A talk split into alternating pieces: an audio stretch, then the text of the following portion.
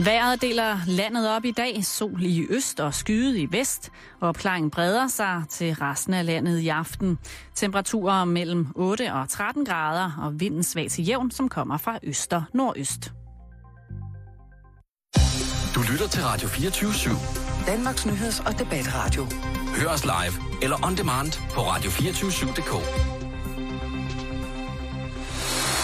Velkommen i Bæltestedet med Jan Elhøj og Simon Jul.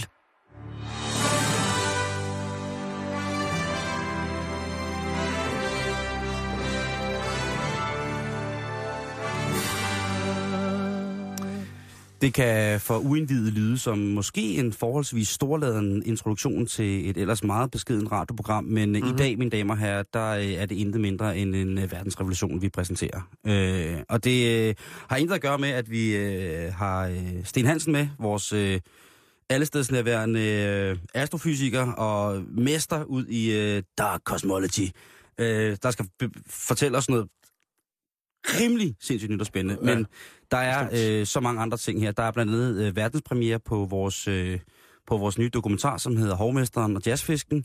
Og der er, øh, jamen Jan, Løst og fast. der er lys og fast. Mhm. Mm-hmm. Egentlig i virkeligheden, så har vi øh, drønhammerne travlt.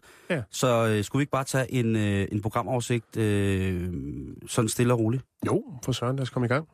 Jeg skal lige finde øh, min plade, den er der. Oj.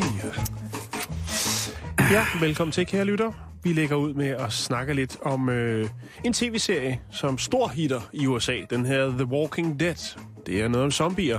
Og når noget bliver et hit et sted, så er der andre, der ryger med på bølgen. Så vi skal snakke om... Øh, Fornemmer Hvad jeg, fornemmer jeg en distance i din stemme, øh, som om, at zombie er noget, der ikke eksisterer, Jan Elhøj? Fordi mm. det vil jeg godt have ryddet af vejen, inden at det her øh, ender i et, et, et katteslagsmål. øh, den tager vi øh, De døde... over fyraftens vanden. Nå, okay. Udholdenhedskonkurrencer. Har du nogensinde prøvet en konkurrence, hvor du skulle gøre et eller andet i... Øh, se, hvem der kunne gøre det længst? Så hold, hold noget strækt arm, for eksempel. Ja, hold vejret, efter du er blevet kvalt. Ja, Sådan nogle ting. ja. Øh, vi, vi, øh, vi byder ind med, hvad der kunne være øh, nok det dummeste weekendfordriv øh, i løbet af, af programmet, selvfølgelig. Mm. Så skal vi øh, stifte bekendtskab med et nyt tiltag her på Bæltestedet, nemlig en lille dokumentar. Mm. Vil du uddybe? Jamen, det handler jo om, øh, vi har jo mødt øh, nogle af dem, men det handler om brødrene Prys. Det handler om øh, Torben og Paul, som Mhm. øh, har været deres liv. Øh, Torben, han er hovmester, og øh, hvad hedder det, Paul, han har en pladebutik, som hedder Jazzfisken, hvor han sælger utrolig, utrolig øh, lækker jazzmusik. Vi skal møde øh, Torben, øh, Torben i dag, i, i, eller hvad hedder Paul i dag i den grad. Mm-hmm. Og så, Ja, så, så kommer det, noget. så, øh, så skal vi have Sten på banen. Vi kan starte med at sige hej til Sten. Hej, Sten.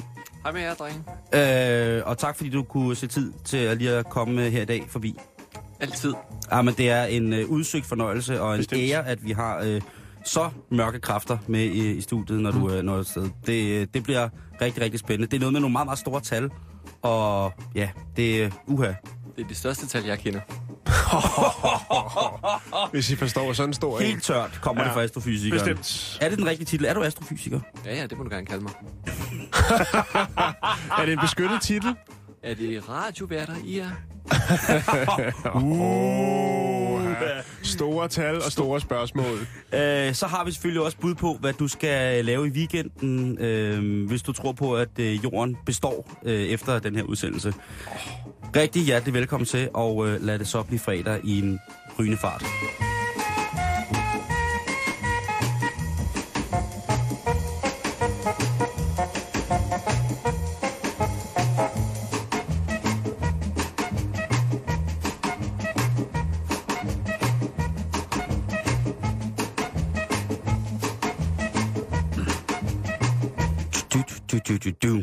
Vi komme i gang? Det synes jeg vil øh, være, øh, være på sin plads. Ja. Først, hov, undskyld, øh, først der øh, bliver vi nødt til lige at igen skyde den af for, øh, for vores lyttere, Bestemt. som gør os opmærksom på alt, hvad der er godt i hele verden. Jan, kan du huske den øh, tv-serie, der hedder øh, øh, Lotte øh, og den magiske navle? Nej, jeg kan ikke huske, hvad den hedder. Det handler om en pige, der Lotte, så kunne hun trykke på sin navle, så blev hun usynlig. Ja. Kan du huske den? Ja, ja. Kan du huske sangen derfra? Ja, hulu bulu. Mm-hmm. Lotte, Lotte, hvor er du? Øh, vores øh, allersted lytter Simon øh, Gør det igen. gør det igen. Han smider, øh, han smider knowledge. Han dropper tingene til os. og øh, måske er det den originale Hulubulu-sang, som øh, han har smidt til os. Men I skal i hvert fald ikke snydes for lige at, øh, at lytte til, hvordan at, øh, hvis man forestiller sig, der er jo ikke noget mere uhyggeligt end børn, der synes at have magiske kræfter. Altså omens er jo nok noget af det mest forfærdelige i hele verden, Jan. Mm. Og man må da i den grad sige, at hvis Lotte kunne trykke på sin navle og blive usynlig, altså ophæve alle former for visuel perceptiv lov og fysiske love, og forsvinde, så er det ondskab. Så derfor så kunne Hulebulu-sangen nok i virkeligheden have lyttet sådan her.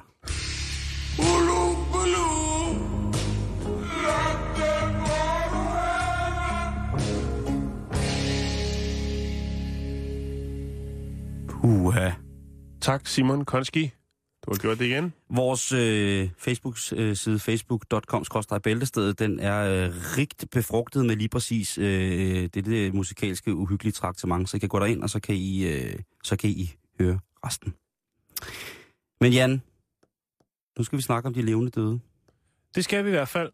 Jeg ved næsten ikke, hvor jeg skal starte.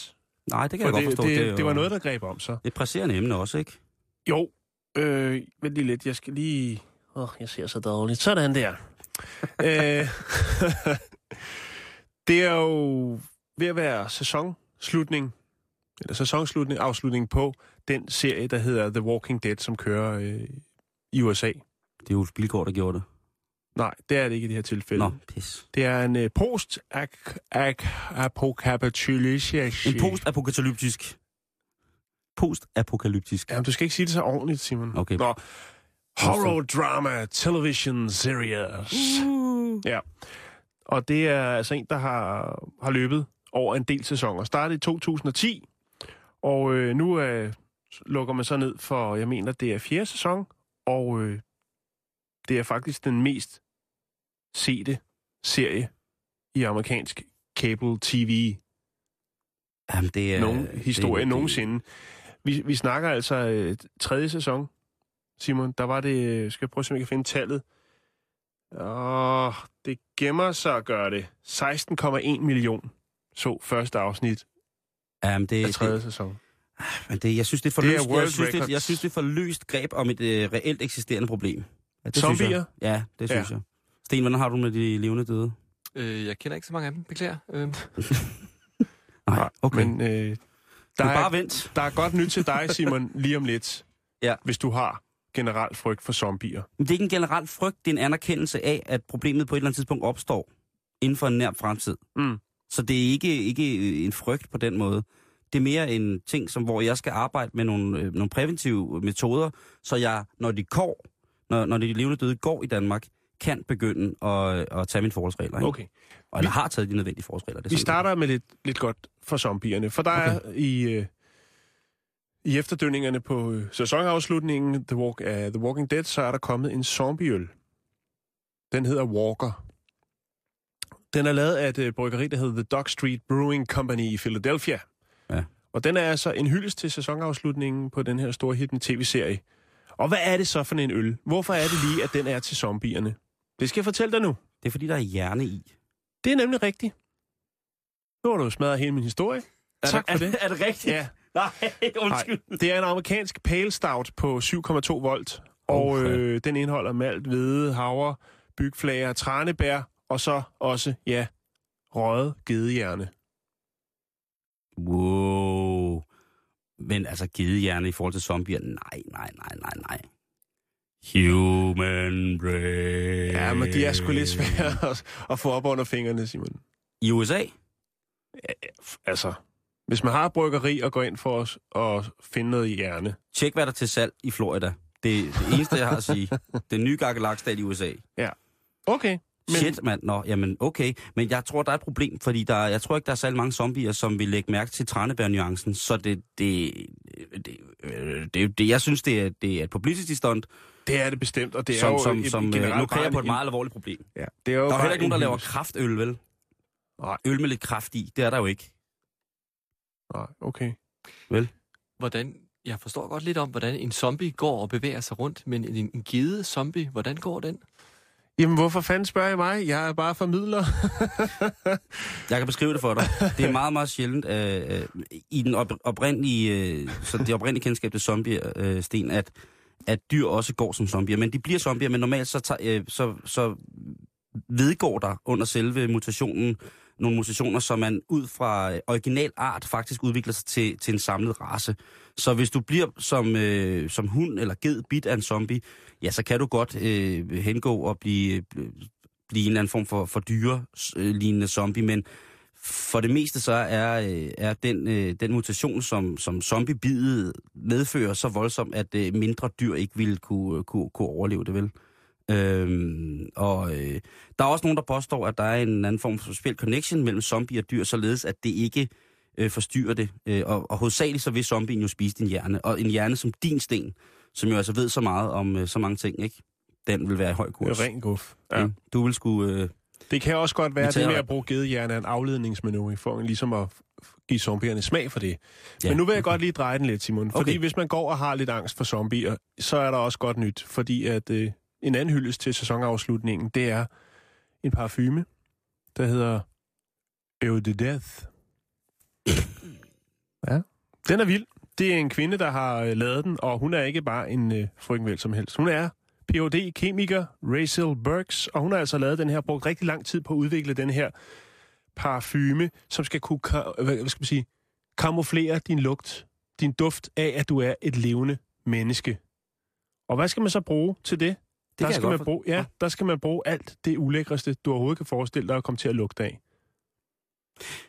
Det er øh, kadaverduften, vi er ude i her. Ja. Der er øh, altså duften af kogt kål, rådne æg og meget, meget tungmarineret torso, vi er ude i her. Det er en virkelig, virkelig grim, ulækker parfume. Rent kemisk, så kan vi beskrive det som om, at det, øh, når, øh, når, når vores øh, proteinholdige kød går i forrådnelse, så vil der naturligt øh, opstå efter en øh, dekomposition ved omkring øh, 20 grader, opstå meget, meget, det vil sådan være nogenlunde tempo, vil der opstå nogle forfærdelige svovlforbindelser, og det er dem, som giver den her karakteristiske æggelugt. Når de her svovlforbindelser, når kødet så går, øh, op i en, en yderligere forrådnelse, og faktisk nærmest bliver til det, som man kalder ligevæske, så vil mm. der opstå en, øh, øh, en yderligere nuance af skarp, skarp ammoniak. Og øh, hvis det er det, man, øh, man, øh, man ligesom går efter, så vil jeg da mene, at øh, så er det næsten billigere at gå ned i Matas og købe sig lidt, øh, lidt sulfur, og så øh, ellers øh, lidt øh, ammoniak, som man alligevel skulle vaske vinduer i, eller hvad det hedder. Jo, men så får du ikke det flotte design i den fine flaske. Det er selvfølgelig rigtigt, øh, men jeg tvivler på, at de færreste, at de fleste, jeg tvivler på, at de fleste zombier har en, en odor. Man skulle efter sine kunne lugte dem på lang afstand. Ja, Simon, men det er til mennesket. Det er til mennesket, du, så du lugter af død, så den ikke hopper på dig. Så det... Ah, Ja, nu forstår jeg. velkommen i klubben. Undskyld. Nej, men det, du rammer jo, altså, det, jeg er jo... Det er jo dig. Det er jo så meget dig. Det er lige mig. Og det er først nu, du fandt ud af det. Ja, Vi skal vist lige tune ind på hinanden. Jeg tror, vi I dag? gider... Ja, jeg, jeg synes, vi øh, undskyld. Men, lidt forbi hinanden. men det var fordi, du starter så stærkt med et emne som zombier. Ja, og jeg ved godt, at det vil tage dig med storm. Det, dine ben, de er svæver jo rundt på gulvet, Ja. eller over gulvet. Shit. Så altså zombieøl med hjerne i og duften af død, Ja, det er de nye ting til weekenden. den burde hedde Zombie de Camouflage, men det gør den ikke. Eller zombie væk. Ligesom til Gå mygge, væk, zombie. myggespray. Jo. Nå, vi lader den ligge der. Jeg vil bare lige sige, at der er altså nye produkter, og det er gedehjerne, øl og øh, Eau de Death. Det har også været en hård uge, Simon. Det er okay. Ja, det har det. Øh, henholdsvis, øh, Jan og Sten, har I nogensinde været med i en konkurrence, hvor I skulle prøve at gøre noget i længst tid? Mm. Nej. Sten ser meget altså, hemmelig ud. Nej. Det er ikke, øh, det, jeg har ikke så meget til den slags øh, konkurrencer. De, de er stoppet tidligt for mit vedkommende, de konkurrencer. Ja, ikke? Jeg, jeg hang engang i armene i op til flere sekunder. Det er jeg, jeg, kan- jeg kan ikke øh, jeg erindre i hvert fald, så har det i hvert fald promillen været ekstremt høj. Okay. Jeg kan ikke huske. Det kan godt være, nogen, der har et billede af, hvor jeg har gang i noget, men jeg kan ikke huske det. Hvor er det, vi skal hen med det her? Vi skal hen til, at øh, jeg har fundet øh, nogle forskellige arrangementer, hvor folk prøver at gøre øh, nogle forholdsvis... Mm, jeg ved ikke, om mærkeligt vi betegne det, men, fordi det kan også være for dem, at det er naturligt, men så lad os sige folk, der træner i at gøre nogle ting, som for dem naturligt, for os andre unaturligt øh, i længst tid muligt. Og der er blandt andet en mand, som øh, ved mesterskabet i, øh, hvad hedder det, har fritter i bukserne. Øh, øh, fritten er jo det her lille, øh, lille pelsdyr, som øh, til forveksling kunne ligne en mink, og som i 80'erne var populært hos punkere. Ja. Øh, hvad hedder det? øh, Og det er altså en, en hæftig fætter, det er en, en karnivor, det er altså en kødæder. Og den øh, slipper man så fri i bukserne på sig selv. Øh, mand eller dam, det er sådan set underordnet. Ja. Men hvad hedder det? Øh, øh, den person øh, i verden, som har rekorden, han, øh, han har haft en frit i bukserne i 5 timer og 30 minutter. Og konkurrencen slutter jo i det, øh, i det sekund, fritten angriber øh, personen, der, der, der Ja. har den i bukserne. Nu vil jeg godt ud. Øh, eller at personen ja. selv giver op. Øh, fordi det kan også være lidt... Hvis man er kilden, så er det måske noget sløjt noget, at han sådan en, en lidt blød, lang fætter rullende rundt nede i bukserne. Jo. Øhm, men altså fem og en halv time, hvis du kan slå den i weekenden. Jeg kan ikke lade være med at tænke på, med, med sådan nogle, altså, sådan nogle, der har sådan nogle rekorder, ikke? Mm. hvis de skal til en jobsamtale. Vi har snakket om det før, det der med, hvis man har noget mærkeligt noget på, sit, øh, på sin straffeattest. Men en ting, så altså det, men når man sidder til en jobsamtale og siger, Nå, hvad laver du så i fritiden? Jo, men jeg har blandt andet verdensrekorden i, og han... Øh, En frit i bukserne. ja. Ja, det...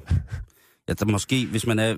Udover det er ved sin sansers fulde fem, så er det måske noget, man, man først henlægger til, til, til sommerfesten, når man har startet firmaet, at se, hvad jeg kan, ikke? Det er måske ikke det første, man siger. Men selvfølgelig, jeg skal ikke underkende de mennesker. Jeg anerkender de mennesker, der har øh, fritter i bukserne så lang tid. Bestemt. Øhm, I, øh, hvad hedder det, øhm, touch a car er også et fænomen, hvor man øh, som regel i forhold til at kunne vinde den her bil, skal stå og røre ved en bil i længst tid. Der er Ja. ja. ikke nogen øh, Nej. videre ting. Det er bare, man skal stå og røre ved den her bil øh, i længst mulig tid. Og Det er meget sådan en uh, amerikansk uh, supermarkedsting. Ja, lige præcis. Og rekorden indtil videre, den er på øh, de her øh, 77 timer. Og man må ikke falde i søvn, og man må ikke, øh, man må ikke skifte hånd ifølge det originale regelsæt. Så øh, der, er altså, der var altså en, der vandt en, øh, en Nissan Pickup, øh, hvad hedder det, i 1995, ved at have, have holdt i længst tid. Og den, er, den rekord, den er stadig stående. Den mm. er stadig gældende. Øh, der har været Der, forfærdelige... der var øh, blandt andet også en med en i USA, som, øh, hvor det var en konkurrence. Jeg tror, det var den nye folkevogn, da den kom ud. Så var det hvem, der kunne være i bilen i længst tid. Og der var der så en øh, arbejdsløs, der flyttede sig ind i, eller stort set flyttede ind i den. Så jamen, jeg skal, jeg, har, jeg skal ikke nå noget. Jeg Mm. bliver bare siddende til den er min. Han vandt! øh, og forfærdelige konsekvenser. I 2005 var der en konkurrence, hvor man kunne øh, også vinde en bil. Og øh, der var der altså en gut, som øh, efter 48 timer gav op, og øh, det var han så sur over, så han gik direkte over på den anden side af gaden fra der, hvor bilforhandleren lå, og så skød han sig selv. Mener du det? Ja, det er rigtigt. Dårlig taber. Det er forfærdeligt, ikke? Øh, så skal vi til noget, som måske kan lægge lidt op til weekenden. Det Mm. er øh, under, hvad hedder det, den store depression i USA med spritforbuddet og gangsterne og alt det der ting forbudstiden, så øh, var øh, dance-offs, altså dansekonkurrencer, hvem maratondans, hvem kan danse længst? Det var altså noget af det, som der virkelig slog hårdt igennem. Og der, øh, der var der altså øh, et, et specielt par, som har skilt sig ud, og som stadig står registreret i verdenshistorien som dem, der dansede længst. De dansede fra den 29. august 1930 til den 1. april 1931. Det er altså 5.500 øh, eller 5.552 timer, der bliver danset der. Uden... Eller 55.152 timer, sådan hedder det. Ja. Uden, øh, hvad hedder det, og altså, det, det var så, at når de dansede, og den ene sov, så bar den anden. Det var tilladt. Øh, og der øh, findes videoklip fra det, som jeg vil lægge op på vores Facebook-side, øh, af en dansk konkurrence. Det er blevet forbudt i USA nu. Simpelthen fordi folk jo øh, tog alle mulige former for præstationsfremmende midler for at ligesom kunne holde ud. Birkes? Ja, jeg tror nok nærmere, dengang har det vel heddet ferietabletter. Det har været en eller anden form for, ja, for amfetamin, som de var heldige sig, som jo var i mange dejlige præparater, øh, før at, øh, det blev øh, ulovligt. Som slutning, så kan jeg da sige, at øh, rekorden for at stå på et ben øh, i længst tid, øh, den er på 76 timer. Det er en øh, mand, der hedder Suarez Joachim, som er fra Sri Lanka, og han havde ikke noget andet at lave i øh, 76 timer øh, og 40 minutter, end at stå på et ben. Øh, Hey, hvad skal du lave i weekenden? han vandt ikke noget, Nå, fedt. men han fik det, der... Han har øh, rekorden. Han, han, ja, og han vandt en præmie, øh, en stor pengepræmie på Sri Lanka, øh, tilsvarende 2600 kroner. For det. Ja, for at stået på ben, øh, okay. Okay. et ben i 76 timer. Øh, må sige, at det er, det er da fantastisk, Jan. Men nu skal vi til det, Jan. Er det nu? Det er nu, at vi skal øh, starte vores... Øh, vi har en lille minidokumentar, som kommer til at køre her øh, de næste par fredage. Mm-hmm. Øh, og øh, jeg synes bare, vi skal gå i gang med at høre den. Hvad skal det?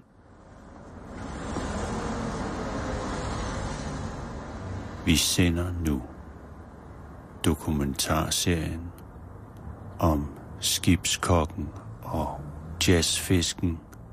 Første del.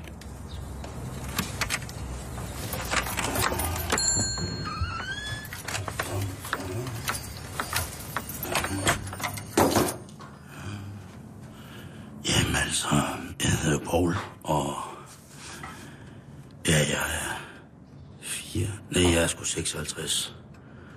Og øh, jeg har min pladebutik, Jazzfisken her, som, som jeg har haft i snart 18 år. Ja, det jeg laver, det er jo primært at sælge jazz. Jeg har altid været tosset med, med jazzmusik. Helt fra, fra jeg var 8-29. Ja, der er jo en home run efter jazz. Ikke? Jeg kan lige have lidt strik her.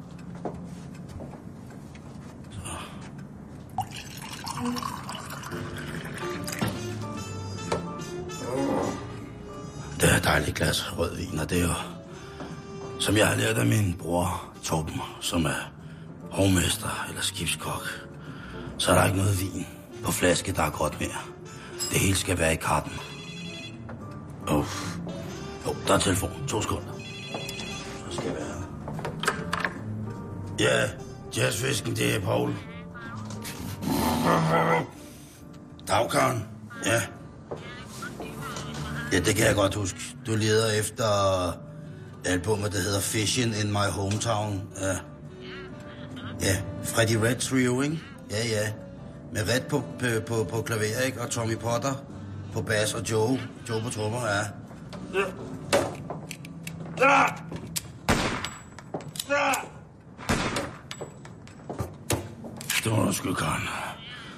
Jeg skulle lige have en rotte. Jeg skulle lige have en rotte. De knæver jo i krogerne. Så har jeg så lidt salonriffel, så kan jeg lige få gjort kul på det. Du skulle komme herned og høre noget jazz, skulle du. Nå. Hvad var den anden, som du ville høre? Det var Benny Bailey Quintet, du skulle have, ja. Ja. Tænk, det er dejligt, du vil have sådan plader, Karen. Det kan jeg godt lide. Ja. Det er godt, du. Ja. Det bliver omkring 6.000 kroner for el. Ja. Ja.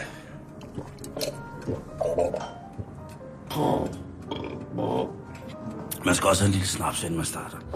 Og det, der er dejligt ved jazzmusik, det er jo... Den svigter dig altid. Det er en sur gammel kæling, du. Man får sgu altid noget godt ud af den. Det er tudefjes, ikke? Jeg har jo kraftet med voldkrav på kinderne og tude, så meget jazz har jeg hørt. Ja, man skulle tro, det var løgn, ikke? Og lige inden, at jeg fik taget mit, mit højre underben, ikke? Da jeg havde mistet det ben, der tænkte jeg, hvad fanden skal jeg gøre? Og der begyndte jeg også at høre, høre endnu mere jazz, meget sørgelig jazz, installationsjazz fra 70'erne, ikke? Og hvad jeg lover det ikke, du. Hold kæft, mand, nogle talentløse røvhuller, ikke? De, de, de, og så siger de, det er jazz. Men ved du hvad? Det er det. Jazz har ingen farve, jazz har ingen kærlighed, jazz har intet køn. Jazz er dig, jazz er mig.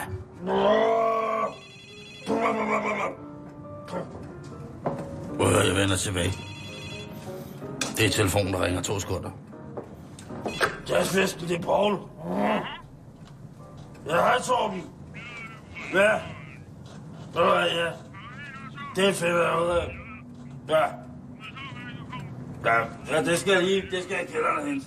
To sekunder. Ja.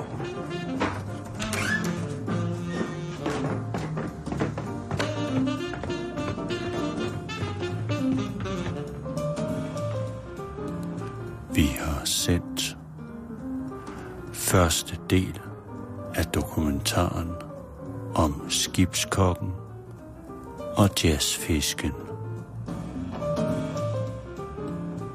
Som skibskokken hørte vi Pølle Knudehat. Og jazzfisken blev læst af Kongo Banta. Åh, det er jo dejlige personer. Dejlige mennesker, ikke? Dejlige mennesker jo. Øh, men vi skal... Og, og vi, vi, øh, vi smider jo, øh, hvad hedder det, øh, mere dokumentar efter jer på næste fredag. Det skal ikke hedde sig, på i hvert fald øh, på ingen måde, synes jeg. Vel? Mm-mm.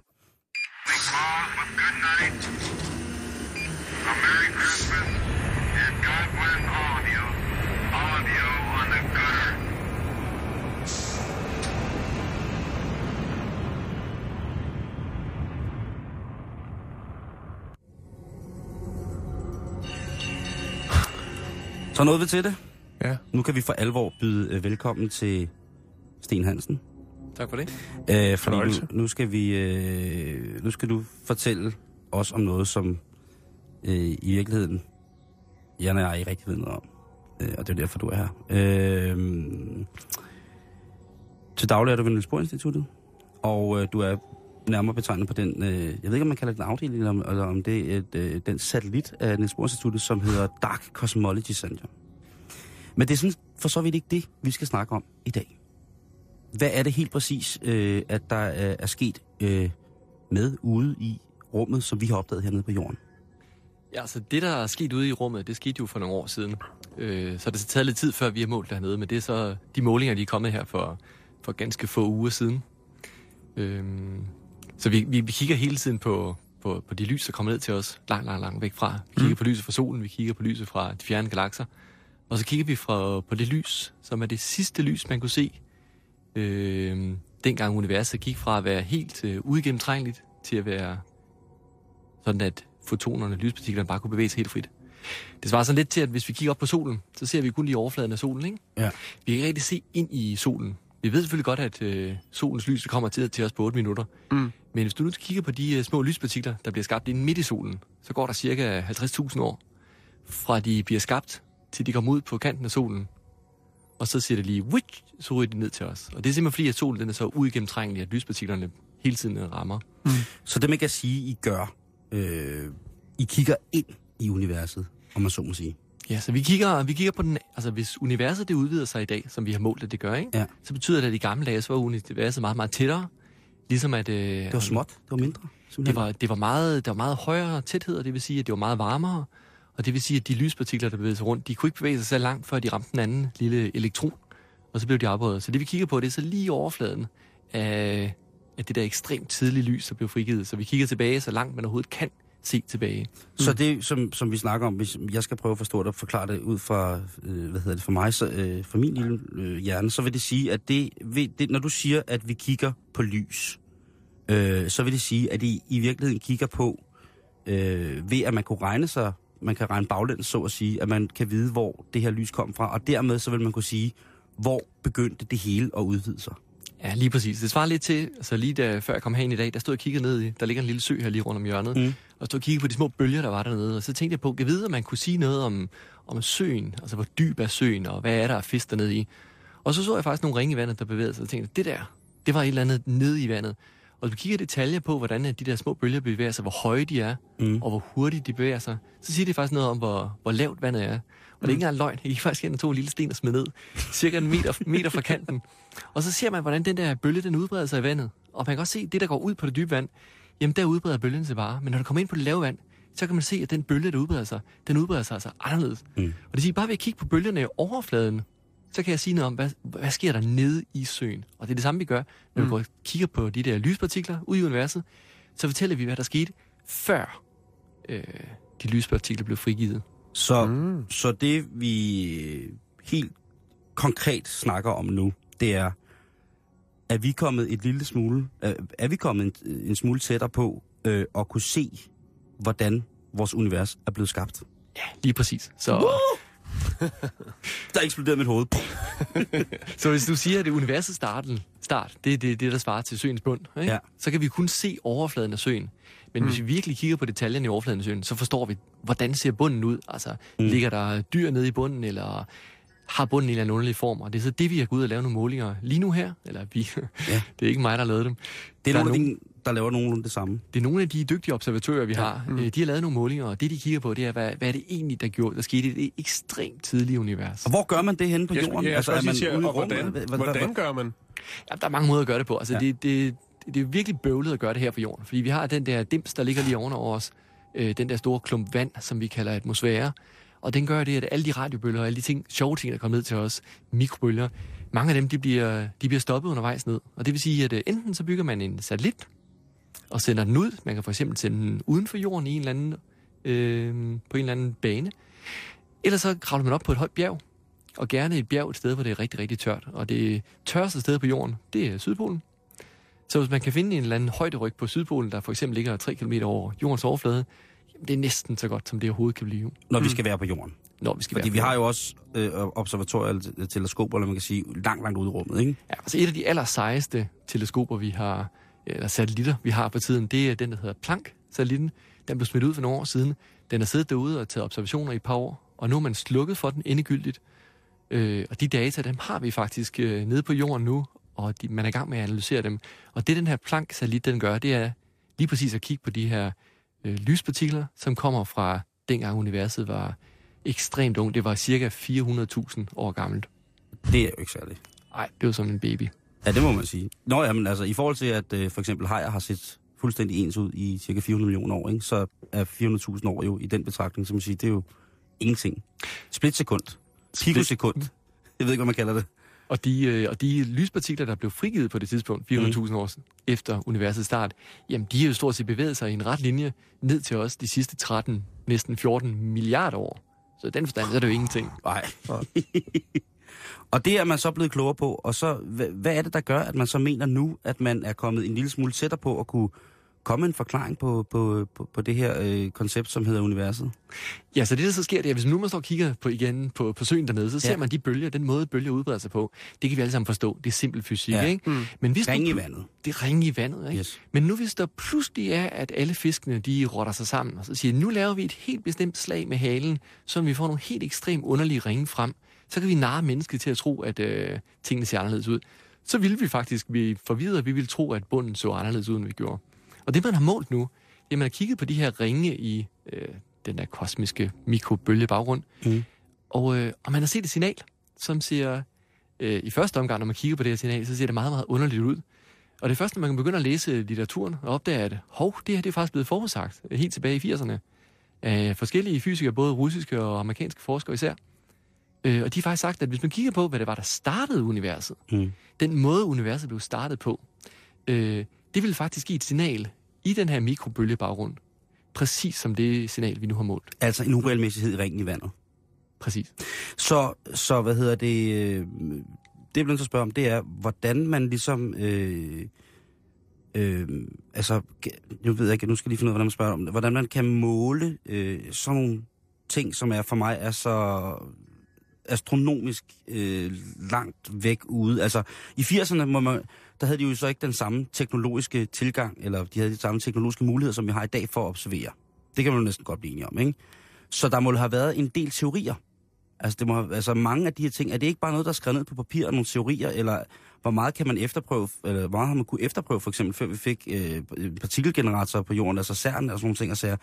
I 80'erne, Sten, har det så bare været nogle folk, der sidder med, med hockeyhår, overskæg og, og guldstillede briller i kitler et eller andet sted, og så skrev de her teorier ned, og så ligesom, så har vi været der, og så, fordi vi ikke har kunne komme nærmere nogle fysiske beviser i de her store begreber, har kunne, øh, kunne hvad hedder det, sæ, sæ, sætte en finger på, om det var rigtigt eller forkert, eller hvilken vej det skulle tippe. Altså, så, så de ting, altså, at det jeg mener, det er, de ting, der var skrevet ned i 80'erne, at, at det er først nu, at vi begynder sådan ligesom kunne sige, de der gamle tosser der, de havde måske ret. Ja, altså hvis man nu... Øh, øh, altså hvis man tager et ekstremt eksempel, så for eksempel Einstein. Nu kommer jeg til at bruge et ord, som øh, jeg kommer til at bruge igen senere. Det hedder gravitationsbølger. Mm. Einstein for eksempel, han forudsagde, at der skulle være nogle bølger i rummet, som hedder gravitationsbølger. Okay? Og han skrev helt klart, at det her det er noget, det er, okay, det er en klar teoretisk forudsigelse, men vi har ingen chance for at nogensinde måle det. Øhm, gravitationsbølger, de kan blive skabt på to måder. Enten ved, at man for eksempel har to, lad os sige, neutronstjerner, der cirkulerer omkring hinanden, Mm. så der sker nogle voldsomme ting i rummet, når der er sådan to store masser, der cirkulerer. Eller hvis nu man har, at universet udvider sig ekstremt hurtigt, så bliver der også skabt gravitationsbølger. Og faktisk det, det man har målt hernede på Sydpolen, det er præcis det signal, der skulle komme fra gravitationsbølger, hvis nu at universet har udvidet sig ekstremt hurtigt i det meget tidlige univers. Øh, så ja, det her det er teorier, som var blevet skrevet ned for mange år siden, og langt de fleste, der faktisk skrev teorierne ned, troede ikke, at man nogensinde ville komme til at måle de her ting. Altså en af de russiske forskere, der har været øh, forgangsskribent af nogle af de ting her, han er en ældre herre i dag, øh, de tog faktisk hjem og besøgte ham umiddelbart efter, at de havde målt det her, og spurgte ham, hvad, hvad, hvad synes du selv om det her? og han, han svarede faktisk, at han havde faktisk ikke troet, at han i sit, i sit liv ville opleve mm. de her målinger, fordi det er så svært at måle, at øh, det signal, de har set, det er så også lidt større, end det, man havde umiddelbart forventet. Så hvis nu man kigger på alle de der fysikere, du talte om med guldindrammede briller og stridthår, mm. jamen mange af de modeller, de er beskrevet, de er forkerte. Altså Okay. med de nye målinger, så har vi lige taget en stor klasse af modeller og smidt i skraldespanden, og så slipper vi for dem, ikke? Er det sådan helt forkerte, eller er det noget med, at man bare skal gange nogle ting op, og så har man faktisk det, der, øh, der konkret er øh, resultater i dag? Nej, altså det er helt konkret, så er der nogle af de teorier, der forudsiger, at man ikke skulle have lavet den her måling. Og ja, da man har lavet måling, så er de forkerte. Ja. Så de er, ude, af- de er simpelthen ude af vagten. Alright. Men det sjove det er så, at nogle af de allersimpleste og mest, altså, vil ikke kalde det trivielle, men nogle af de, de simpleste modeller at skrive ned, man kan skrive ned for universets skabelse, mm. det er faktisk dem, der står stærkest øh, efter de her målinger er kommet frem. Hold da kæft. Det giver lidt stof til eftertanke. Ja, det må man sige. Måske i virkeligheden er verden meget, meget simpelt skruet sammen. Øh, men så helt konkret, øh, hvordan kommer man så frem til, at tallene er større? Har de øh, no, hvad, er der et, øh, et specielt instrument, der er udslagsgivende i, i, i hvad hedder det, teleskopet, som nu er slukket, øh, satellitten, som nu er slukket, øh, som har gjort, at jamen, altså, de må jo have tænkt, de her øh, observatører til at starte med, det, det kan ikke passe det her. De har siddet nede på Sydpolen og tænkt, nu har vi været hernede på observatoriet i et halvt år gangen, fire mand sammen, og vi går måske hinanden lidt på nerverne. Vi er måske gået hen og blevet en lille smule øh, kugeluk. Øh, kan det være rigtigt, det vi har målt her? Ja, altså hvis man nu kigger på for eksempel den der satellitplank, som, svæver, Ja. som er færdig med at tage sine målinger, men som man ikke har publiceret endnu, de har de der måleinstrumenter, der hedder bolometre. Et bolometer. Og de her bolometre, de måler lidt, der stiger temperaturen inde i detektoren, når den øh, modtager sådan en kosmisk baggrundsstråling. Ja. Og der har man cirka 50 af dem øh, op i plank. Og tilsvarende, der har man taget en bunke af de her bolometer, måske 50, og sejlet dem på Sydpolen og prøvet at lave nogle målinger. Og de, og de så faktisk et signal for cirka et år siden. Men de øh, undlod at publicere deres resultater, fordi de var ikke sikre. Det var den der med, ej, nu har vi været her for lang tid. Det, det kan ikke passe, det der. Altså, der er rimelig, det er rimelig hårdt på Sydpolen. Der er rimelig meget lys. Solen går ikke ned det halve år, hvor man er der. Ja. Så det, det, kan, det er ikke helt trivielt at have med at gøre. Men det, der så skete, det var, at da de kom hjem til Amerika igen, så opdagede de, at prisen på de her polometre, de var faldet helt ekstremt. Så de røg lige ned i den lokale øh, elektronikforretning. Og så de- Polometerbutikken. Ja. Og så sagde de, vi lige har 500 af dem der.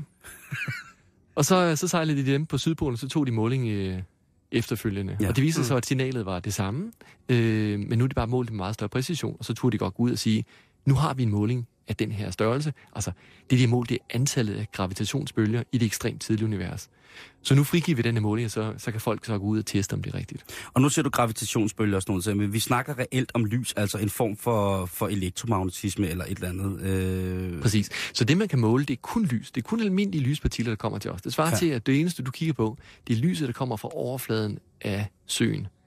Men det, vi jo virkelig er ude efter, det er noget, der ligger dybt nede. Det, der er, der er grund i, at bølgerne har den form, de har. Mm. Normale bølger, altså normale små fluktuationer i søen, jamen det er nogen, der udbreder sig på, altså, som ringe i vandet. Ikke? mm, Øhm, men de her gravitationsbølger, de skaber et andet signal. De skaber et signal, som du kun kan se, hvis du har polariseringsfilter på. Det svarer til, at du tager dine solbriller på, når du er udenfor. Mm. I dine solbriller, der er der et polarisationsfilter. Og det, man har gjort nu her, det er, at man har faktisk målt den kosmiske baggrundsstråling, så man målt polarisationen, polarisationen i Ja. ja. forskellige retninger. Og det er i den del af signalet, at man kan se, at der er de her gravitationsbølger. wow, det er heavy shit. Det- må du undskylde udtrykket med, Lasse, men- eller hvad hedder det, Sten, men det er heavy shit. Så, jeg skal, så igen, så skal jeg prøve at, at forstå det inde i mit hoved. Så er det altså kosmisk baggrundsstråling. Altså, at det er den, øh, noget, som har været lang tid på vej ned til os. Øhm, og i den, inden, så i den kosmiske baggrundsstråling, så er der nogle, øh, nogle uregelmæssigheder, eller i forhold til, øh, der, er- der er noget, som ikke normalt opfører sig, som man vil se, øh, når, fordi at der er jo, alle os her på jorden kender jo, ved jo lige præcis, hvordan at øh, en bølgeform for kosmisk baggrundsstråling ser ud. Men så dem, der ved lidt mere om det, de kan så se, at jamen, der er i den her besked, i den, i den kosmiske baggrundsstråling, endnu en besked. Og det er en uregelmæssighed, som vi ikke har lagt mærke til før, men som vi nu har haft mulighed for at måle, fordi der var udsalg i bolometerbutikken. Præcis, og hvis du, hvis du kigger på, hvordan sådan en almindelig lysbølge, den bevæger sig hen til dig, Ja. så, så bevæger den sig stort set op og ned og op og ned. Ja. Og det vil sige, at når den kommer hen og rammer dit øje, så tager den en elektron i dit øje og får den til at køre op og ned. Og så siger du, hov, der var sørme en person derhenne, som jeg skal hen og tale med. Ja. De her gravitationsbølger, det de gør, det er, at de tager rummet, og så, øh, så trækker og hiver de lidt i rummet. Det vil sige, når en gravitationsbølge bevæger sig hen imod dig, Ja. så svarer det lidt til sådan en vandballon, der sådan øh, skulper lidt fra siden, den skulper lidt op, og så skulper den lidt til siden, og så skulper den op og ned. Den, og det her signal, hvis du havde dine polarisationsbriller på, så ville du kunne se, at det ser anderledes ud, end normalt lys gør. Oh, ja. Det er altså, så det er, det er i, altså i ordets bogstavelige forstand et nyt lys. Det er et signal. Okay, det er et signal. Øh, det, er, det er almindeligt lys, vi ser, men altså den måde, som det her, den her lille fluktuation bliver genereret på, det ser ud til, at det kommer fra noget specielt, altså gravitationsbølger. Og det er altså øh, bare øh, sætningen, vi øh, kan måske snart se, øh, hvordan at det universet blev skabt. Men du siger jo også, at der er uregelmæssigheder, og de er ikke sådan helt ude i, at det skal unders- øh, at, at, at fortælle os øh, alle hemmelighederne, og de skal også undersøge noget mere. Undersøge noget mere. Og du fortalte, inden vi øh, gik i studiet i dag, at der var en, øh, en, ikke en deadline, men der vil komme nye informationer øh, en gang til efteråret i 2014 omkring det her. Det er fuldstændig korrekt. Så, så, øh, så, så, det, så det, hvis man kigger på, på fortolkningen af øh, det signal, man har set hernede, Ja. så betyder det altså, at det taler noget om, hvad var det, der skete, dengang at universet blev skabt. Altså den ekstremt hurtige acceleration af universet, hvad var det, der skabte den? Mm. Var det bare et eller andet tilfældigt, eller var det en helt bestemt måde, som universet udvidede sig på? Og en ting er, at man har målt det nu i det her nye eksperiment, men man vil Mm. gerne have det testet. Altså, det er det, vi siger der med, at hvis du spørger mig, hvor højt er øh, dette lokale, og jeg kommer tilbage og fortæller dig, at det er altså 42 meter højt, så stoler du naturligvis på mig, men du vil gerne have, at Jan han også lige prøver at lave en uafhængig måling, øhm, for at teste, at det faktisk er rigtigt, at det er 42 meter højt Ja. lokale, vi sidder i. Øhm, på samme måde så er det der Planck-satellit, som vi talte om før, som har data, øhm, de er faktisk klar til at publicere data allerede til oktober, forventer vi. Mm. Og de burde kunne måle præcis den samme størrelse, den her mængde gravitationsbølger. Og hvis de måler, at det er rigtigt, jamen så betyder det altså, at den måde, som universet blev skabt på, det der, vi kalder inflation, øh, at det er den rigtige beskrivelse. Wow. Det, det, altså, mit hoved er eksploderet minimum tre gange inden for de sidste fem minutter, øh, sten. Men helt konkret, for os, for, for Jan og mig, som jo ikke hver dag øh, har den ære at kunne gå rundt på Dark Cosmology Center i, øh, i København. Hvad betyder det så for den almind- det almindelige menneske? Vil det have nogen betydning for, det, sådan, for- os, der er nogenlunde almindelige og ikke øh, astrofysisk øh, helt overlegne? Hvad vil det betyde? Vil det, vil det komme til at betyde noget for os? Vil vi kunne sagsøge nogle solbrilleproducenter for at have solgt os briller uden et øh, kosmisk baggrundsstrålefilter i, eller hvad?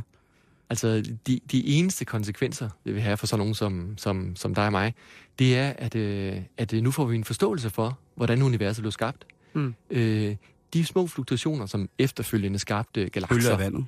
De der små bølger af vandet, som skabte galakser, og som skabte muligheden for, at der kunne blive planeter og liv og sådan noget, jamen nu får vi en forståelse for, hvor de kommer fra. Og det vil sige, så længe du bare er ligeglad med små ting som livets og universets opstående, så er det underordnet. Det, øh, og jeg, jeg, jeg, jeg udover, øh, øh, udover at du selvfølgelig er voldsomt irriteret på atmosfæren, fordi den, den forvrænger og distorter øh, mikrobølger fra rummet, ikke? så er jeg utrolig træt af de der 400.000 år, som, øh, som, vi, som øh, hvad hedder det, målperioden starter i, øh, i forhold til, altså dem, de, fordi at, åh, kunne vi dog bare få, finde et eller andet sten, som de der, så de der 400.000 år, så vi kunne stoppe alle de der religiøse krige og sådan nogle ting. Altså, jeg vil blive så Altså, der sidder jeg på stikkerne venner. Der siger du bare, hvis du mangler en roadie til at bære en kasse eller et andet, fordi det, det, er, det, skal, det skal jeg med til. Det, øh, Altså, vi, vi har jo faktisk det, der hedder neutrinoer. Det er jo tre små partikler, som vi ved eksisterer. Vi har målt dem i vores detektorer. Og vi ved, at de vekselvirker meget mindre, end almindelige lyspartikler gør. Mm. Og, og det vil sige, at med, hvis nu du kunne skabe et uh, neutrino-detektor, så kunne du faktisk se tilbage til, hvordan universet så ud, da det var lige omkring et minut gammelt. og det er, der fik allerede, jeg gås ud. det, det er skridt i den rigtige retning, ikke? Altså i stedet for 400.000, så et minut, det er lidt bedre, ikke? Og det, det, det vil jeg mene. Det vil jeg mene. Øh, et minut, du. Så, så øh, det kan være, at vi skal ringe til dem, der har lavet det der bolometer. Der havde udsolgt sig til, at prøv, nu har jeg fået en masse penge, fordi der er blevet købt så mange af dem. Skulle I ikke lave et øh, neutromi- neutrometer? i stedet for, så vi kunne måle på de der vekselvirkninger. Det er altså en, øh, det, det er store ting, Jan. Du sidder, Meget, du sidder helt, du ser helt salig ud, Jan Elhøj. Jamen, jeg, jeg er bare imponeret over al den viden, der bliver smidt rundt herinde. Det, det er fantastisk. Nå, men det er, det er, det er Sten. Sten, vil du, øh, vil du love at holde os assure på, hvad, hvad der sker, så vi kan informere lytterne om øh, sidste nyt øh, ude for det store rum? Og, ja. og så inden, inden du smutter i det hele taget, så skal Ja. jeg bare lige spørge også, fordi dit, dit helt eget felt jo, som er øh, Dark Cosmology, øh, er der noget nyt øh, i, i, i, på den, i den mørke side af rummet? Yes! Du har et papir med! Jeg vidste det!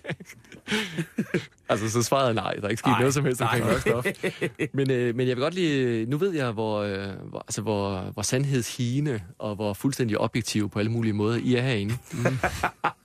så, øh, så, så tænkte jeg, så vil jeg lige smide en konspirationsteori. Yes! Ja, endelig, endelig, endelig. Yes. Bring Så- det på. Så, øh, så hvis man nu går ned og kigger på, hvad det rent faktisk den betyder for, øh, for den der del af universets skabelse, mm. den her måling, vi lavede, så fortæller den faktisk noget om, øh, hvad energien var dengang, at inflationen den ligesom skabte universet. Altså, hvor meget der er blevet trådt på speederen. hvor hurtigt kørte bilen derud Ja, af. Ja. Mm. Og, øh, og det tal, man kommer frem til, det er et tal, der hedder cirka 10-16 GV. Og det er bare et tal, ikke? Men det svarer cirka til øh, 10.000 milliarder gange højere energi, end ved den allerstørste accelerator i CERN, vi har i dag. Så det er, det er en væsentlig højere energi, universet det drønet derud af mm. på det tidlige tidspunkt. Og det virker bare som sådan et tal, som, øh, som bare greb ud af den frie luft. Men det, det er ligesom, det, det, det, det målingen den siger, det var, at da universet blev skabt, der var der den her energi, som ligesom kørte rundt i universet. Kan man, kan man øh, nu spørger jeg bare lidt dumt, kan man sætte en, en, en form for sådan øh, meter per sekund på, på sådan, noget, sådan noget hastighed, eller er det ikke et begreb, man bruger inden for lige præcis den matematik? Nej, det går, bare, det går bare stærkt. Okay. Sten har talt. Det er godt. Så tror vi på, så går det rigtig stærkt. Men altså, hold nu lige fast i yes. det her tal, der hedder cirka 2 gange 10-16 GV. Ja. Fordi mm. hvis nu vi kigger på de almindelige vekselvirkninger, vi har i dag. Ja. Vi kender elektromagnetismen, det er det, der gør, at, at vi kan se hinanden. Det er det, der yes. gør, at vi kan høre radio overhovedet. Ikke? Mm. Og vi ved, hvor stærk vekselvirkningen den er for, øh, for de her radiobølger og den slags mm. ting. Ikke? Øh, og så er der også andre kræfter i verden, der er for eksempel den stærke kernekraft og den svage kernekraft. Og Det må jo- du lige så forklare lidt. Ja, så vi har nogle vi har fire naturkræfter i naturen. Vi har gravitation, og vi har elektromagnetisme, Mm. mm. og så har vi de andre, der er de stærke og de svage kernekræfter. Mm. Okay? Og det er jo klart, at den stærke kernekraft, den er enormt stærk i forhold til den svage kernekraft, som ikke er helt så stærk. Ikke? Ja. Det er noget med, hvor meget den vekselvirker. Så hvis du skal lave et eksempel, så kan man sige, hvis nu du kigger på øh, to søde piger på gaden, så kan det godt være, at den ene af dem sådan ser enormt øh, interessant ud. Du vil meget gerne vekselvirke med hende. Mm. Og den anden tænker du, ah, okay, jeg kan også godt klare det uden at vekselvirke. Den ene er utrolig hot, og den anden, hun skal faktisk bare med bussen. Så hvis nu er det de to... Vekselvirke, det, altså, den er, det er noget af en skurreplik. Hvornår er der fest på Niels igen? Skal vi to vekselvirke? Stærk kernekraft, du har der. Så hvis du nu forestiller dig, at de to piger, de begynder at lave et eller andet, altså for eksempel, de begynder at lave stor, øh, dyrke sport, at, Ja. øh, så vil den ene af dem så hurtigt begynde at svede, og så kan det godt være, at hun bliver lidt mindre attraktiv. Hun vekselvirker. Du vil være lidt mindre interesseret i Hun vekselvirkning. taber make-up'en, og øh, det hele, hun begynder at lugte ja. af dødet, og, og et eller andet, ikke? Ja, og den anden, det kan være, at hun bliver lidt mere i bedre form. Og så det kan være på et tidspunkt, at så rent faktisk, hvis de får dyrket tilstrækkeligt meget sport, jamen så nærmer de sig hinanden, og de bliver lige interessante. Altså, de bliver lige, man vil lige meget gerne De er lige hotte. de lige hotte. Mm. Ja. Okay? Det samme sker faktisk i vores natur. Vi ved, at vores øh, elektromagnetisme, og ved, at vores stærke og svære kernekræfter, de udvikler sig som funktion af energien. Mm. Og det ser ud som om, at de, øh, at de, hvis nu man kigger på, ved hvilke energier vil de så være lige hotte, Mm. mm. de her vekselvirkninger, Ja. Så sker der faktisk det, at, øh, at i vores verden, der ser det ikke ud til, at de øh, på noget tidspunkt, alle tre kræfter bliver lige stærke. Mm. Men hvis nu der findes noget, der hedder supersymmetri, Mm-hmm. Mm-hmm. Så sker der faktisk det, at øh, de alle tre øh, kræfter, de bliver præcis lige hotte ved en helt bestemt energiskala. Så har vi trillingerne. Så har vi trillingerne, og så, lige, så ligesom, så hele det hænger sammen. I stedet for at tre kernekræfter, tre forskellige slags mm, kræfter i verden, så har vi en. Ikke? Mm. Det er jo, det er jo, det er jo helt vildt. Altså, så det vil sige, at, øh, at man i, ud fra tre, altså vi, nu snakker vi trillinger, ikke? Som normalt var helt, altså du ved, det var øh, på alle mulige måder forskellige. Men så på et eller andet tidspunkt ved tilførelse af en eller anden form for, for energi til de her tre forskellige individer, så lige pludselig, så vil de kunne samle sig øh, i virkeligheden som en, men stadig som, altså de er stadig tre, men de vil være fuldstændig, i min optik, lige spiselige. Præcis. Og så er spørgsmålet, hvad, hvad er det for en skala? Hvornår Ja. er det, at de bliver Hvordan kan man gøre det? Ja, altså det må jo for trillingernes vedkommende må have været ved undfangelsen. Ja jo, det er jo klart. Og øh, det sjove det er så, at hvis man kigger på, hvilken energi det er, at det sker ved, så sker det faktisk ved cirka 2 gange 10 16 GV. Uha, det er spooky. Det vil sige, at hvis man har... Vi har et, øh, vi har et billede, vi kan smide op på Facebook, Det som ligger er allerede. Øh, det ligger allerede, som Mhm. mm-hmm. viser det her, øh, som viser det her diagram med, hvor at, øh, de tre forskellige ting kører ud af forskellige, øh, har forskellige retninger, men så på et tidspunkt så krydser de alle sammen hinanden. De er hot på hver deres måde. De holder på hver deres måde, men på et eller andet tidspunkt ved, en, ved at der bliver trykket rigtig hårdt på speederen, på en der rammer de hinanden. Når man kigger på, hvor hårdt der bliver trykket på speederen, ikke? Ja, så det, er jo, det giver jo ikke nogen mening. Det er jo ikke noget som helst med hinanden at gøre. Hvorfor Nej. Skulle det være sådan, at alle kræfterne har den samme styrke, præcis ved den samme energi, som vi nu har målt, Ja. og den energi, der var, da universet blev skabt? Det kan da kun være et tilfælde, ikke? Eller kan det? Dun, dun, dun, dun. Da, da, da, da. Og det er det, konspirationen er. Wow. Jeg, øh, mit, mit hoved er fyldt. Det må Ja, jeg sige. jo, Øh, rest, resterne, resterne af min jernbark øh, vil jeg samle op. lavet om til øh, øl bliver lavet om til øl i løbet af, af, weekenden. Øh, Sten, tusind, tusind tak, fordi at du igen gad at komme ind og berige os med, med det, med det ybernørdede. Det er vi øh, sindssygt glade for, og det er noget, som øh, jeg ved, alle vores lyttere i den grad også synes er sindssygt fedt. Og dem, der så skriver, ah, hvad var det for noget? Prøv at høre, det er fordi, de, de, det er tabu for dem, at de stadig godt ved, hvad det betød. Og de skal ikke være flove over at interessere sig for universet. Altså, det, det er okay at gå ud og kigge på stjerner en gang imellem. Prøv at høre, det skal man da. Hej, jeg hedder Martin Thorborg. Du lytter til Bæltested. Jeg fatter ikke en brik af, hvad det her det går ud på, men øh, forhåbentlig bliver det sjovt. Og kom så i gang. Huha. Det var tungt. Men Tænk, fantastisk. tænk, tænk, nu, altså jeg vil gerne til Sydpolen. Der er, jo- så, der, der er flere ting, som jeg vil mene, man så kunne gøre, ikke? Der er for det første pingviner, Mm.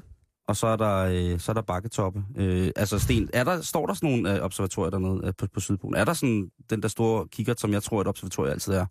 Sådan en, en kuppel med en stor kikkert inde i? Ja, ja, der er, der er en fedt øh, observatorium, og der er øh, steder, man kan bo og sådan noget, og der er jo enormt meget, man kan tage sig til om aftenen dernede. Ja, fordi det aldrig bliver mørkt. om sommeren. Eller er det hele året rundt dernede? Det ved jeg jo så ikke noget om. Altså, hvis man skal slå rekorden i at danse med hinanden i lang tid, mens der er lys, Oh, uh, Ej, ja, det bliver, det bliver noget, det bliver grimt. Det kan jeg lige så godt sige som det er. Ja. Det bliver, det bliver, Og koldt. Ja, det bliver rigtig grimt. Jan, lige inden at øh, vi lukker og slukker i dag, Mhm. mm-hmm. øh, hvad skal folk lave i weekenden? Åh, oh, ja, men der er jo tilbud over hele landet. Ja, er der ikke? Jo, øh, hvor, hvor skal vi starte? Øh, kun for mænd, eventuelt. Hvad siger du? Kun for mænd. Ja, lad os prøve det. Øh, kun for mænd, det foregår Gammel Ryge Sovnehus, og øh, det er selvfølgelig i Gammel Ryge. Gammel Ry. Ja. Okay. Og der, der synges og snakkes, der spises sildemader, to eller en snaps, en øl kan man også få, og måske skal der også spises en ostemad og noget sødt til kaffen og teen. Det er simpelthen, hvad der bliver budt op til her, og det er selvfølgelig Ry øh, menings, menighedsråd, der ligesom byder op til det. Og du kan godt høre, at det er lidt løst. Det er noget med noget mad, Ja, ja, men Og det, det er noget med lidt- lidt af det flydende i forskellige ja. former. Og så, ser, så tager de den derfra. Mm-hmm. Ja, kun for mænd. Øh, jeg har det, der hedder Battle Mind. Metoder til at præstere under pres, uden selv at bukke under. Det er Fredericia, det foregår. Det er en underviser, som hedder Marete Vedel, Veddels, Vedelsborg. Vedelsborg. Vedelsborg. Voddels. Og øh, det, jeg kan sige, det er, at dette modul er forbeholdt borgmestre, gruppeformænd og tilsvarende. Okay. Andre, andre må ikke være med. Nej, men jeg vil øh, godt være Øh, borgmester, hvis, hvis det er. Og øh, det andet arrangement, som jeg vil henvise til, det er øh, det, der hedder meksikansk flet og papirflet. Og det er Jette Damgaard Pedersen, som, øh, som underviser det her meksikansk flet, som jo også er kendt som candy wrap, fordi man kan bruge silkepapir til at flette af. Hun vil altså i den grad give den gas med reklamer, kaffeposer, aviser og andet genbrug. Det er kun fantasien, der sætter Fantastisk. grænser. Jeg har lige en, øh, en lille en her. Ja, tak. Mail for begyndere. Hvis man ikke har erhvervet sig en mailadresse endnu, så er der mulighed for det på øh, Aalborg øh, Bibliotek. Og det er i dag, og det er kl. 16, og der kan man altså få oprettet sig en e-mailadresse, hvis det er noget, man ikke har fået gjort endnu. Så får man hjælp til det. Super. Så smider jeg lige den her af til Aarhus-folket derovre, at øh, i morgen for 210 kroner, så kan du komme til violin plus danseworkshop i Folkemusikhuset. Og det er altså violin-workshop i Folkemusikhuset med både dans, øh, Så det skulle være til at tage og føle på. Så øh, det var jo alt for os i dag, Jan. Ja, vi når ikke mere. Det når vi ikke. Øh, til gengæld så øh, skal jeg byde velkommen til øh, Ejden, som er øh, hvad hedder det, uenighedens øh, kaptajn her efter øh, radio eller nyhederne. Tak skal du have, Sion. Og Ejden, hvad skal der ske i dag? Jamen, øh, der er jo VM i halvmarathon i Danmark i morgen. 30.000 Er der? motionsløbere indtager gaderne i København. Den største løbeevent nogensinde. Hvis man tager ja-hatten på, så siger man, kæmpe fest. Dejligt, at der er flere og flere danskere, der, der, øh, der løber. Hvis nu man tager nej-hatten på, og det skal vi jo også forsøge på, så kan man sige, okay, der er flere og flere, der er træningsafhængige og slet ikke kan styre det. Hvor går grænsen? Ja, så er der også nogen, der ja. ikke har mulighed for at købe ind i morgen, fordi vejen er spærret. Så Ja, men det er jo det. Det er pisse irriterende. Ja. Hold da op. Det er altså ved at blive hængende her øh, til øh, uenigheden efter nyhederne. Og nyhederne de kommer nu. Det skal de gøre, og jeg er sådan lidt, øh, fordi nyhederne har en kniv med i studiet, så jeg vil hellere sige god weekend og tak for i dag.